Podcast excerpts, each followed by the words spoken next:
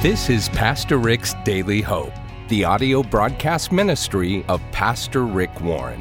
Today we continue with a series called How God Turns Setbacks into Comebacks. We're so glad that you've joined us today. Now, if you know someone who needs some encouragement right now, be sure to invite them with a text or a phone call to listen along with you.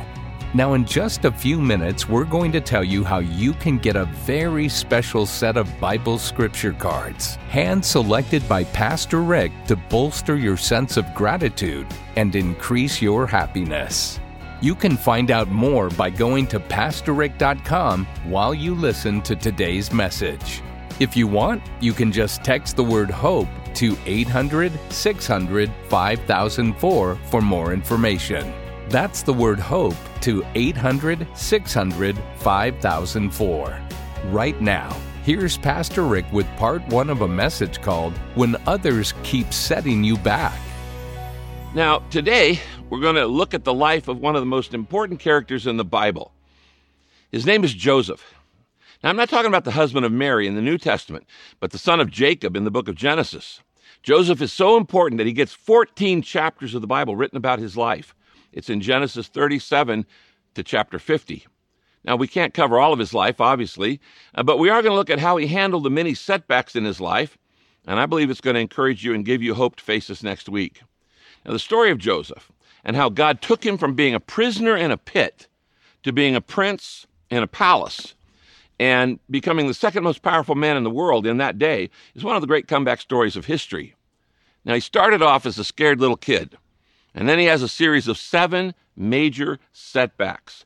But God uses all of these setbacks to orchestrate a spectacular comeback where Joseph ends up saving two entire nations, Israel and Egypt, from famine and starvation.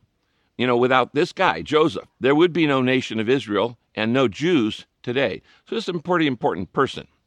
And we're going to look at today when other people keep causing you to have setbacks, keep setting you back. And, you know, we all love the story of a great comeback. Comebacks inspire us. But if you don't have to struggle for the success, there's no sweetness to it. And the truth is, there are no comebacks without first having setbacks. Setbacks are a part of life. We have health setbacks, financial setbacks, we have relational setbacks, we have career setbacks, emotional setbacks, uh, you know, many, many other kinds of setbacks. We've been looking at different kinds week after week. Now, one of the things that makes setbacks so difficult to handle, listen to this, is because we can't see what God sees. See, God can see the whole picture. He, he can see the end of the story. He knows how it's all going to work out. So he's not worried. But we worry because we don't know how it's going to end out. We don't see the pieces of the puzzle, how they all fit together. I can't see the way that setbacks in my life are actually stepping stones to getting me to where God wants me to be. Now, listen setbacks are the stepping stones to our goal if we trust God and respond correctly. Now, I would like for you to write down that sentence. Would you write this down? Setbacks are stepping stones. Setbacks are stepping stones if we trust God. Setbacks are stepping stones if we trust God. They're the stepping stones to where God wants to take you. They're not impediments. They're actually the pathway to where God wants to take you. God uses both open doors and closed doors to direct us and to get us to where He wants us to be. And there's no better illustration of that truth than the life of Joseph. Now, let me give you some background. God promised a man named Abraham that he was going to build a great nation through his family. Abraham had a son named Isaac. And Isaac had a son named Jacob. And God later changed Jacob's name to Israel, and that's where we get the nation of Israel and all the Israelites. Now, Jacob had 12 sons. He had 12 sons from four different women. So this family, a little mixed up, has a lot of complicated relationships that you would expect to find in a blended family with four moms. Only this family is super blended. So you've got 12 half brothers uh, and at least one sister whose name was Dinah from four different moms. Now, that's a recipe for confusion and it's a recipe for competition. The second of the youngest of those 12 brothers was named Joseph. Now, he's smart, he's good looking, He's talented, he's a dreamer, he's favored by his parents, even pampered by his parents, and he's hated by his siblings. Now, this brings us to the very first of seven major setbacks in Joseph's life that were actually stepping stones that God used to get him to another country, Egypt, and put him in a position that would eventually save his own family and two entire nations as well.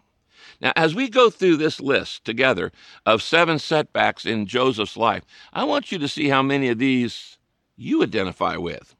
And maybe realize that God has wanted to use these setbacks in your life as stepping stones. That what you have thought was actually bad, that God wants to use for good in your life. So let's go through these together. First, Joseph's first setback was growing up in a home where he was ignored and mistreated by his siblings. The Bible tells us this in Genesis 37, verses 3 to 5. Now, Jacob loved Joseph, that's his dad. Jacob loved Joseph more than all of his other children. That's not a good thing because Joseph had been born in Jacob's old age. He was also born to his favorite wife, Rachel. Uh, so one day, Jacob gave Joseph a special ornamented robe. People have read it as a multicolored robe, but actually, it's kind of more like it was bedazzled. It might have had jewels on it. It was an ornamented robe, none like any other. And so Joseph gets this special coat because his daddy, he's his daddy's boy. When Joseph's brothers saw that their father loved him more than he loved them, they hated Joseph. They would not even speak to him, or they would not even acknowledge him. Okay, he's the second from the youngest in 12 brothers. And when Joseph told his 11 brothers about a great dream from God, they hated him even more. Now, some of you grew up in a home kind of like this. Uh, you were pushed around, You were put down, you were ignored, maybe you were teased, uh, maybe you were even hated. Uh, and, and you had a tough time growing up, and your childhood was not happy. Maybe one parent liked you, but the other didn't like you, or maybe one parent was absent and aloof or alcoholic, and maybe you had brothers or sisters who took advantage of you all the time. And, and your home life wasn't that happy growing up, and maybe you've always felt inferior to everybody else. Uh, maybe you were the runt of the family, the youngest one, the last one. They was picking on you. But for whatever reason, your family of origin was not very happy. It was filled with a lot of pain and a lot of competition or maybe conflict. Have you ever thought about the fact that maybe God wants to use that in your life in ways that you've never even thought of? Have you ever considered that maybe God wants to use the pain in your growing up to shape you in a good way, to be sensitive to other people in their kind of pain, same kind of pain, that maybe God would want to give you a ministry to help others growing up in families like that. God never wastes a hurt. This was the first setback. He grew up in a family where nobody liked him except his dad, and his dad liked him too much, and that made him the the the partiality, the favoritism, made them hate Joseph even more. Now, here's the second sec- setback in Joseph's life it was being tossed into a pit of rejection. Now, Joseph's relationship with his brothers uh, goes from bad to worse. In fact, it got homicidal. And in Genesis 37, verses 18 to 20, it says this One day, when Joseph's brothers were out in the field, they saw Joseph coming uh, toward him from a distance, and they made plans to kill him. They're going to kill their brother. Here comes that dreamer, they exclaimed. Come on, let's kill him. Let's throw him into a deep pit. We can tell our father that a wild animal attacked and ate him. And then we'll see what became of all this great dreams of his. Wow, that's that's pretty brutal. They they're going to kill their young brother because they can't stand him. It says uh, in verse 21 to 24, then Reuben, now Reuben was one of the older brothers in the bunch. So he's got a little more level head. Reuben uh, said, Let's not kill him. Let's just throw him into the pit here in the wilderness. And that way we won't shed any blood. Well, you're still going to kill him. We won't shed any blood. And he said this secretly, planning to save Joseph and send him back to his father. Well, they thought that was a good idea. So when Joseph arrived, his brothers stripped him of his favorite robe the bedazzled one, and they tossed him into the pit which was a dry well without any water in it. This is a setback. Would you agree? It's a setback. Your entire family has turned against you, all your siblings. One of the most painful experiences in life is the experience of being rejected. Now, I doubt you've been tossed in a pit, but all of us have faced rejection in some ways. This is pretty radical for Joseph. They want to kill him. Uh, uh, uh but they, they want to leave him in a pit without water and then let him die slowly in the desert. Now, I doubt that's been that severe for you.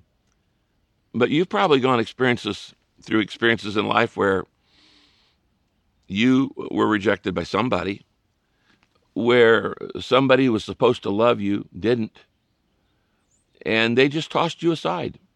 They threw you in the pit, the pit of rejection. They turned their back on you. They walked away. Uh, and they left you high and dry and without any resources, with no way out, and you're, you're nothing to fend for yourself. You're you're in a pit in the desert, and they've walked away to have dinner with somebody else. That's a setback and it's painful. And if you've had that kind of rejection, I'm sorry. I really am. As your pastor, I'm sorry. Now, when this happened to Joseph, he was only a teenager. He was just 17 years old. It's pretty hard to have your whole family gang up on you like that. That's trauma. You'd expect them to have post traumatic uh, stress disorder. Uh, but then comes a third setback, and some of you have had this one happen to you too. Maybe you had it happen to you at work. Here's the third setback being sold out for money. Being sold out for money. Some of you had this one happen at work. Genesis 37, verses 26 to 28 says this After they threw Joseph in the pit, the brothers sat down to eat dinner. They're just going to ignore it. And, and, and, uh, but then they saw a caravan of traders passing by, headed to Egypt with camels loaded down with spices and balm and myrrh. Balm is like medicine that they would use, and myrrh is used for embalming. I remember they gave Jesus myrrh at his, at his birth, which was a symbol of he was going to die one day. Uh, then Judah, who's another one of the older brothers, said to his brothers, Hey guys, we won't gain anything if we just let our brother die in this pit. So, you know, why don't we make some money on this? Uh, and we'll all share in the murder cover up. So, why don't we do this? Let's don't kill him. Let's sell off our brother to these traders. We'll make some money here. And all the brothers thought that was a good idea. Okay, let me stop right here. All the brothers thought that was a good idea. The majority is often wrong. Just because everybody's doing it doesn't mean it's the right thing to do. Just because everybody thinks it's right doesn't make it right. Right is right if it's right. Wrong is wrong if it's wrong. Doesn't matter how many people say something's right. You, morality is not determined by majority. All the brothers thought it was a good thing. Yeah, well, they were all wrong. And they so they sold Joseph for 20 shekels. Now let me stop here. They sold Joseph to, to the, for 20 shekels of traders. In the book of Exodus, it tells us that slaves were sold in those days for 30 shekels. So they're not even making going rate. They sell him for a bargain. They sell their brother for 20 shekels. That's not even what a normal slave would be paid. They sold Joseph for 20 shekels to the traders who took him to Egypt. This is just getting worse. Now, this is pretty callous. Uh, but you know, today in the business world, uh, selling out for money happens all the time. Partners sell out partners. Some of you have had a partner cheat on you or sell you out. Bosses sell out their employees. Managers sell out those who work under their care. Owners sell out their companies to make a profit. Relationships are often tossed away quickly in order to make a buck.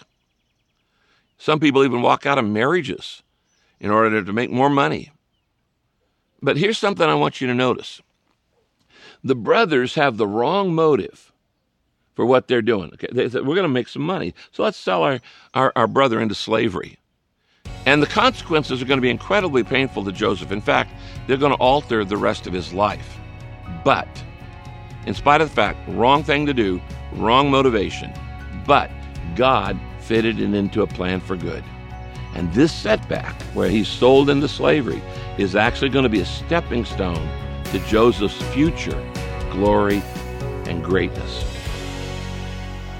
You're listening to Pastor Rick's Daily Hope. We're so happy you've chosen to study along with us today. If you'd like to receive hope and encouragement every day delivered right to your inbox, then sign up for Rick's free daily devotional by going to PastorRick.com right now. Rick will be back to close out our time today, but first, experts have discovered that an attitude of gratitude bolsters your health and happiness. That's why Pastor Rick created a special set of 52 scripture cards to help bolster your sense of gratitude so you can experience the life God meant for you to live. Here's Rick to tell you more. Friends, one of the most powerful ways you can transform your spiritual life is to memorize Scripture.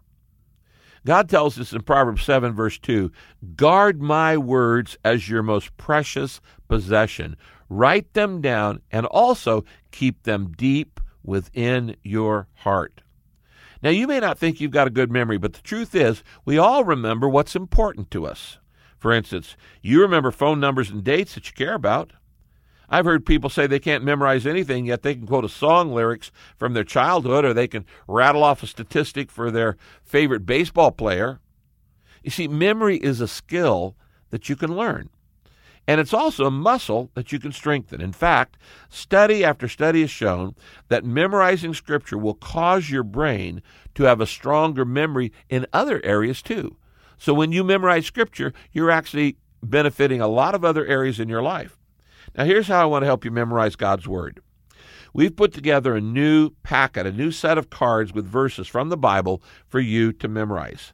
And these are good, easily memorizable verses. And you can put these cards around your house, or you can put them on your refrigerator, or you know, tape them to the mirror where you brush your teeth, or you can put them by your bed, or uh, in your car in the visor. It doesn't really matter, but they're they're very beautiful, and they will keep these Bible verses, God's Word, before you every day, helping you to memorize the Word of God. I hope you'll take advantage of this new resource. This set of beautifully designed cards will help you memorize Scripture so you can recall God's Word when you need it the most. You can also use them to minister to others, give one to a friend, and write a personalized note of encouragement on the back. If a Scripture really speaks to you, frame it Put them in places where you can read them during the day for encouragement. And today, when you give a gift to help Daily Hope take the hope of Jesus to a world in need, we'll send you the Gratitude Scripture Card set to say thanks.